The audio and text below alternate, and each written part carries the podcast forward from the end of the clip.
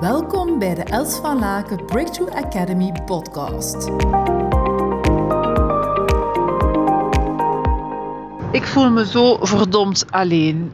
Misschien voel je je soms nog altijd zo, misschien herken je dat van in je leven vroeger als kind, hoe je soms zo eenzaam hebt gevoeld. Soms misschien merk je het nu nog op in je leven. Het is in ieder geval een indicatie van uh, een mogelijkse ambivalente hechtingsstijl, uh, waar we de, ja, in het ongezonde deel de andere noden hebben om ons goed te voelen. Ik heb zelf ook een ambivalente hechtingsstijl, dus uh, ik weet waar ik over praat. En het was heel bijzonder. Ik uh, geloof wel in de signalen die eigenlijk gewoon naar ons toe komen. En um, ik kreeg ineens het voorstel. Ik voel me zo verdomd alleen vanuit een uh, voorstel vanuit een playlist van Spotify. Uh, die op, mij, op basis van mij gemaakt was. En ik dacht eerst, goh, ik wil dat liedje eigenlijk niet beluisteren. want ik ben eigenlijk heel gedisciplineerd bezig al jaren met eigenlijk heel veel aandacht te geven is wat, welke informatie geef ik mijn hersenen, welke informatie geef ik mijn systeem en dus ook muziek is daar een onderdeel van. Uh, en ik heb toen beseft dat ik eigenlijk heel veel uh, naar um, melancholische, ja, is dan misschien een groot woord, maar in ieder geval muziek dat ging over moeilijk, angstig, pijn, twijfel, verdriet. En vijf jaar geleden of zo heb ik dat inzicht ook echt gehad over hoe bevuilend het ook is voor ons systeem en hoe we dus andere muziek kunnen beluisteren. Maar in ieder geval werd ik dus toch aangetrokken om naar te luisteren, omdat ik op dit liedje dan uh, ja, als klein kind heel veel aan gehad heb en mij ook begrepen voelde door uh, Danny de Munk vanuit, uh, vanuit de film. Um, en ik dacht, ik ga er nu eens vanuit, met wat ik al allemaal heb doorsparteld, naar dit liedje luisteren. En ik vond het wel zo mooi eigenlijk, dat de essentie in het refrein eigenlijk terugkomt. Hè. Ik voel mij zo verdomd alleen en had ik maar iemand om van te houden twee zachte armen om me heen. En dat is eigenlijk het verlangen, het gemis, het, ook het gemis die er is geweest uh, vanuit onze um, ja, childhood, vanuit onze, ja, als we klein waren. Als ook het verlangen dat we dan vaak nu nog hebben om het samen te kunnen doen, om het samen neer te zetten. Um, en ja, ik vond het wel heel mooi omdat de essentie dan eigenlijk wel wordt benoemd. En ik help natuurlijk heel veel mensen om die shift te maken, om dat gevoel van alleen zijn niet meer te voelen.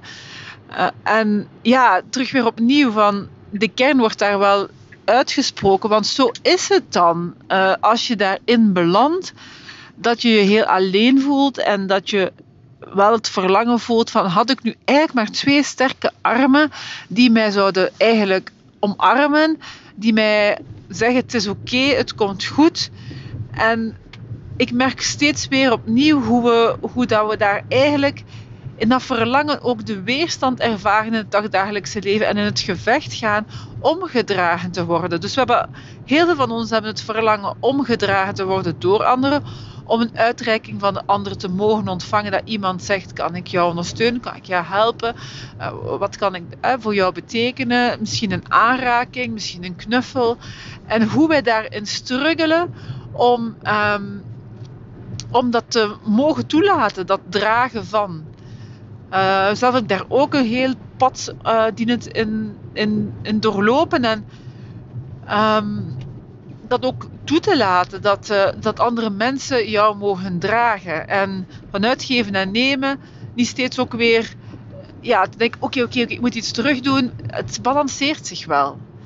Uh, want heel veel van ons zijn gevers. Dus onze weg is vaak om te durven ontvangen, te durven nemen als we het iets meer actief maken. Dus de weg is eigenlijk ja, vanuit onze invalshoek vanuit onze begeleiding die we doen met mensen is natuurlijk um, de toxische zaken, de zaken die je meedraagt, die eigenlijk niet bij jou horen, om die in de eerste plaats natuurlijk op te ruimen, terug te laten stromen naar het familiesysteem waar het zich ooit heeft ontvouwd. Of het nu jouw moeder, je vader, je oma of je opa is, of uh, andere lijnen daar verder. Um, en dan vervolgens ook de weg te maken naar uh, jouw eigen inner child, jouw eigenlijk kind van binnen, die vaak wel ook ja, bepaalde wondes nog heeft. En we hebben daarin ook kwetsbare kinderen. Uh, een kwetsbaar kind in ons. En we hebben ook uh, natuurlijk een kind die al bepaalde stabiliteit heeft. Dus dat, laten we zeggen, de grote, namelijk de versie die wij nu zijn, en het hier en nu, anno de datum van vandaag, dat de grote voor de kleine mag zorgen. In plaats van dat die inner child steeds met ja, haar antennes uitzet om maar gezien, gehoord en gevoeld te worden door de buitenwereld. En als dat zo is, dan kan dat heel vermoeiend zijn, want je hebt van iedereen bevestiging nodig dat je oké bent. En dan als dat niet komt, en zeker binnen de cultuur waar wij in leven, ja, dan is er een, dat is geen waarderende cultuur. Dus dan kan je heel lang blijven rondkijken en dan kan het ontzettend vermoeiend zijn om um, ja, steeds uh, te gaan zelf onderzoeken en en, en ook waarschijnlijk heel veel dingen nu zelf wijs te maken in die al dan niet validatie van de andere, bevestiging van de andere.